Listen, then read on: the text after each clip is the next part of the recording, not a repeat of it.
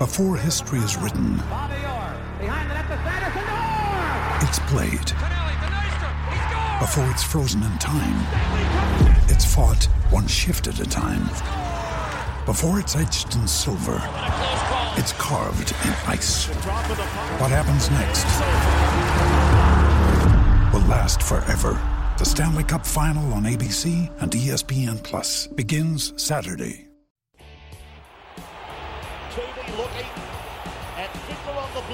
Johns on the open, then for Daly, now for Ferner, then Ettinghausen, now Wishart, and Wishart proffers. There's the Blues try. Godden turns it on, Andrew Johns supports, his brother Matthew is there, Kepnich is beaten, he'll go in and score, Matthew Johns, he gets the try for the Knights. They know how important this kick is, and that guy has picked it. Matt Geyer has kicked it. The grand final party has come alive in Melbourne. Yeah, some very famous names there. Johns, Wishart, Garlic and Geyer. And, we'll no doubt be hearing those names in rugby league for many, many years to come. It's not uncommon, is it, for children to end up following their parents when choosing a career. In fact, I often get asked if I always wanted to follow my father's footsteps and be a football commentator. Well, the answer for me was a definite no. I wanted to pursue a career in sports marketing, but as chance would have it, I was out of work in London, in the right place, I guess at the right time, and I began a journey as a sports presenter. Well, that was in 1998. The very same year, Melbourne Storm came into the NRL. And the very same year, Matt Geyer became one of the club's foundation players. And here we are, 20-odd years later, and Matt's own son, Cole, is about to become a contracted player with the club that he helped build. And Matty Guy is on the line. How are you, buddy? Oh, I'm great, Wah. Thanks for the intro, mate. It's funny, I was actually listening to it and I noticed a voice there commentating my little bit. Very familiar sound of your father's voice. It was quite ironic that we're talking about fathers and sons today and here we are listening to your dad. Yeah, it is, isn't it? It is, as the wheel turns. And it's a really nice story, what's happened with you. And for those, for our younger listeners, Matty Guy, a Melbourne Storm legend, 268 games, foundation player. You won the premiership in 1999, second year into the competition. And we met over in Perth, didn't we? You were part of the Western Reds crew over there. So then you spent a decade with Melbourne Storm or more. And I think when you retired, it was probably after was it 2008 grand final? Yeah, mate, I was lucky enough to get beat 40-0 in my last game. So a bit of a send-off, bit of a farewell. But since then, Matty, you relocated to the Gold Coast. Now, when you were down in Melbourne, you were having children, like most married men do, and fathers. You became a very good father. Your little boys, I think they became ball boys, did they not, with Melbourne Storm? Yeah, the family club, we've obviously, the way we'll set up, we had Chris Anderson there and from the Bulldogs, we had a lot of that influence, and then we had a lot of Broncos influence with our front office stuff with Johnsy and Reeves and Kearney and I and Tuera and Lazo, we were the first few with families, and then Steve Kearney came in the second year, and so as the kids were coming through, we tried to keep them involved with the club and have an association there. So, I was always dreaming of when Mark, my brother, was playing for Penrith, my dream was to be a Penrith ball boy. It never came to fruition, and I actually knew a couple of ball boys around that time. I was quite jealous of them, and I found out one day that they actually got paid as well. It made me even more jealous. But so the day that I got to sort of let my boys and daughter as well run up and down the sidelines while I was playing, it was I was probably more chuffed than them. Yeah, I mean, the Geyer name, and everyone knows Mark Geyer. He's the higher profile of the two. Then you came along and forged a wonderful career and made a name for yourself. You no longer were living in MG's shadow. Since your time at the Storm, so you've gone back into teaching. You're a maths teacher, I believe. And I think you taught both of your boys too. Is that right? Yeah, that's right. Well, I went back. I finished rugby league. I studied a surveying degree while I was playing footy, and I did 5 years of that. with one of my best mates up here in I went to high school with him, and then it just didn't seem to be a fit for me. You know, and then I made a career change at 38. I became a high school teacher, and it just worked out perfect. I got a job at the school that we were sending the kids, Marymount College up here on the Gold Coast, and so it was a fantastic, 6 years with my daughter and 3 or 4 with my 2 sons, and got to teach them and got to coach them in their footy teams and Oztag teams and touch teams. And I know I might have been in their life a little bit too much, thinking about it that way, but I wouldn't have had it any other way. Hopefully they wouldn't have had it any other way either. No, I'm sure they loved it and are all better for the experience, mate. So Currumbin Eagles, is that where the boys came through? Is that where you began your own little coaching career too up there? Yeah. As I was explaining off air there, I started my my career as an under-10s coach, and I was the worst coach in junior rugby league history. I just come from the regime of NRL and Melbourne, where we were so structured, and I was trying to structure your under-10s, and I was terrible. And I reflected on the first awards night, and I was looking at giving away most improved. Yes. And I couldn't give it to any kid. Not one kid had improved, and that was because of me. I was like, this kid was a really good player, and he's still just a good player. And this kid's not that great a player, and he's still not that great a player. So it was good. It was a hard lesson to learn, and I'm very reflective. And and since that, I've really gone back to, just the basics of skill and fun, and just trying to get them back the following year, and that's worked. We've had a bit of success around the club, and a lot of the kids that I've coached, have gone on to just, be good young men in careers or play a bit of footy as well. It's a nice story there, and some lessons learned too, because you are talking to a fellow junior rugby league coach who maybe is guilty at times of taking it a little bit too seriously. But in terms, Matty, I know you very well, mate. I know you. No stone unturned. Yes. In terms of improving players, I'll touch on that in a moment with Craig Bellamy, because it's quite remarkable what he has done at Melbourne Storm. We'll get to that in a minute. I want to talk about, so Cole, your boy, he signed, I think it's a development contract with the Storm. And there are a number of other, let's call them sons of guns. We've got Tyron Wishart's there. You've got Cooper John, son of Matty. Tyron, son of Rod, obviously. Bronson Garlic, son of Sean Garlic. So he signed a development contract as well. And now Cole is going to be there. So in many ways, it's back to where it all began. Did you ever think, Matty Guy, that possibly one day that one of your own sons would be playing for the club that you won a premiership with way back in 1999? No. Short answer, no. Long answer, yeah. You dream. It's a dream. I know what I always talk about, what the club gave me rather than what I gave the club, and. When I left Perth, I was I thought, Perth's folded. I didn't want to go to another AFL town, and I was like, I've got to go there. No one else wants me, sort of thing. So I had to go to Melbourne, and I was like, and then you go to meet the guys, and they're good fellas, but again, we're in an AFL town, and I thought, this won't last too long. And here I am, like you said, 20 years later, and I think, my son had a couple of other clubs knocking on his door, just looking around, and he, I guess his heartstrings but sort of led him to the Storm a little bit, but he also made the best decision for his footy, and I think that is the best decision for footy. If you can get to the club, that's basically if you're the best club in the world, just about, for rugby league, and for a young hooker who, what he is, he's got Brandon Smith and Harry Grant there, and obviously we're very close with Cam Smith, and so his education is about to just ramp right up. So, it's a really big shift where I didn't want to go there 20 years ago to, you've got people climbing over each other to try and just get that one of those 36 spots that are available down there full time. So I'm really proud of him. He's worked hard. He loves his footy, and, I don't know if it's a proud father, but I think he's a better footballer than I ever was. He's pretty smart, and he's got a few things going for him.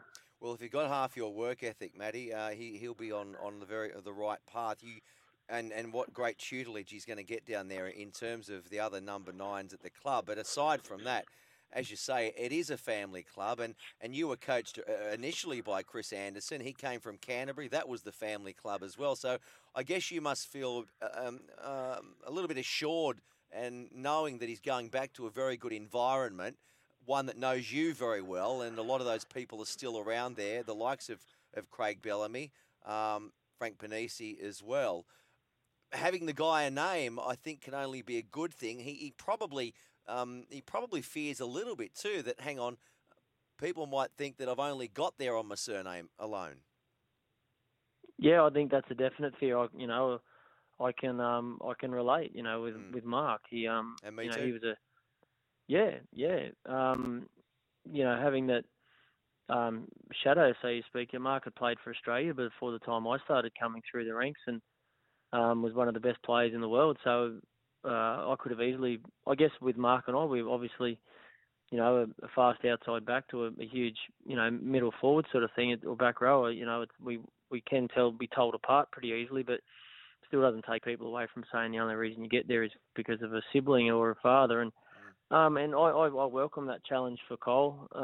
I bring it up with him, and the only one way to make people not assume that is to prove them. You can go through and look at a lot of the father sons and, like the Morris boys, I'm sure, when they first came through, there might have been people saying that they're only there for their father. And what they've done in the game is, it's remarkable. Like Brett's, I really feel sorry for the way he's gone out of the game. I think he's probably the best winger in the last 20 years. He's amazing that his longevity and no one, a lot of people, won't know they're no slippery anymore. And that's Cole's challenge, and I welcome it. If people start talking about him as, or me as his father, or, that's fantastic, but he's got a lot of work to do and he's got to welcome that challenge. So, I don't, and as you said, mate, the familiarity, he's going to be my first child moving out of home, and I'm a real softie and sentimentalist, so I'll be really sad the day he leaves my house, and the house I'm sure will feel really empty. But if he was to go anywhere, I couldn't be more assured of where he's going. I'm not sending him into the lines then at all. I know there'll be a lot of pain for him over the next 2 years, but it's the kind of pain that you got to welcome because it brings results. And absolutely. And I do have family there, Steve Kearney down there. Our families are really close. Yeah. And then all those other people that you mentioned, plus many, many more that I've known for so long that will be there to look out for him. Yeah, he'll be in good hands, mate. And that's a wonderful outlook you've got. And he will make a name for himself, Cole. And I look forward to watching his career blossom in the years to come. You talk of good figures around the place. Let's talk about Craig Bellamy, mate. I don't want to keep you too much longer because it's getting late, but you've got hookers there. I got all night, wow. Oh, that's pretty. You've got hookers there, Harry Grant and Brandon Smith. You've got fullbacks there, Ryan Papenhuyzen and Nicho Hynes. They are a club that seems to have so much depth at the moment. People are fit. The team is firing. We'll touch on that briefly if we can. But in terms of Craig Bellamy, Matty Guy, what is it about this man? Because, they're proving this year, there's no longer a Smith, a Cronk or a Slater. He has this uncanny ability of turning relatively little or unknown players into household names and superstars. How does he do it? Yeah, look, it'll be a great book to read, won't it, in 20 or 30 years when Craig brings out all his secrets. But he's amazing. I really felt when he first got in Melbourne, I really felt that he was a really good coach, but he just didn't know it yet. And he didn't seem too confident. He didn't really welcome in outside opinion, and the players, senior player group didn't really have much say or anything like that. But once he realised he could actually do this thing, that's when we sort of had our run, 2006, and onwards. He really showed what he had, and he works like, again, I've had Chris Anderson, Mark Murray, aside from Perth, and Craig Bellamy as my coaches. So three really good coaches and different coaches. But what I've heard from people who have been around, and definitely I can attest to it, is there is no harder working coach in the world. He's thorough. He his attention to detail is second to none. And then on his side of it is the care for his players, you know, and I know we hear about that now, and that's that modern coach where, you know, Trent Robinson and Ricky, you know, they're often in the papers about their care for their players. They know their families, and that's part of it as well. And it sounds great, it's also going to make your team run better, because if you know what makes your player tick, they're going to run a little bit better. But yeah, I think those elements of Craig's coaching, and I must admit one thing, that never did I play for Craig Bellamy, and I wasn't ready to play. And I remember when I retired, I played under Craig for 6 years. And every game I played for him, I was like, you know, ready to run through a wall after he'd spoken to us, you know, and he'd given us all their information and where we could get at them and where we'd had to defend and things like that. And you felt so prepared and so motivated. And then, and you didn't always get the result, but you sort of knew you were in every fight. And I remember when I retired, I thought, how's he gonna be able to keep doing this? How's he gonna be able to keep week after week, year after year? And I just didn't know if he'd have any like a longevity. I knew he was good, but again, he's obviously doing it. And for a guy who's been in the game for 19, 20 odd years now, and to have a team that has lost Smith, has lost Cronk, has lost Slater, before that Inglis and Hoffman and Johnson and mate, it goes on and on and on, and be running into the the consecutive games record. Like, wow, it's just crazy. He's a good, no doubt about that. Right, Buff, who poses the greatest challenge to Melbourne Storm winning the title this year, in your opinion? Yeah, I think there's only three, and I think it's the three that stand out. I think Parramatta, they look like they've run their race at the moment. They've got to find some confidence real quick. I know when we won the comp in 99, we lost our first semi-final, and everyone said, they can't win. It's up to the other five teams, and we end up winning it. So, Parramatta off at your own peril, but history states that they're probably out of the race. But a fit Tom Trbojevic means Manly is lethal. I really like the big Polynesian boys on the edges. They're really killing it. I think there's an X factor there. Like, the X factor, is it going to be there with Tommy? If he's not there, that they can't win it.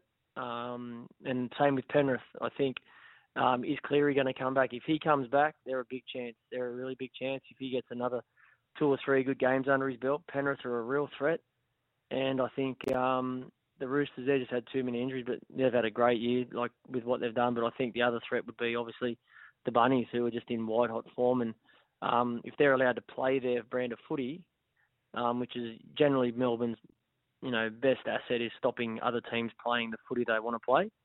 But if Souths are allowed to play their brand of footy, they're just unstoppable.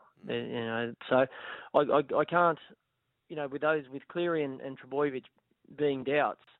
But I'm thinking Penrith. I think Penrith again. I think Cleary will come good. He got through the last game. His form is ridiculous. We'd be talking about, if Tom Trbojevic wasn't lighting up the skies, we'd be talking about Nathan Cleary. And that's just saying how good Tommy's going. But best thing is, mate, they're all New South Welshman. Yes. Well, Matty, hey, it's a great run to the finals. It's going to be a great finish, and it probably is only, a race in four, but let's enjoy it. I'll let you get back to marking those maths exam papers, and it's wonderful to talk to you, Matty, and we'll stay in touch and chat again soon. And all the best. I look forward to it. All the best to the young fella too, Cole. We'll be looking out for him. No, thanks a lot, Wai. Appreciate that, buddy. There is Buffer, Matty Guy, a wonderful young man, and a good mate as well, and... fingers crossed that his young fella Cole goes gangbusters when he does play in the NRL.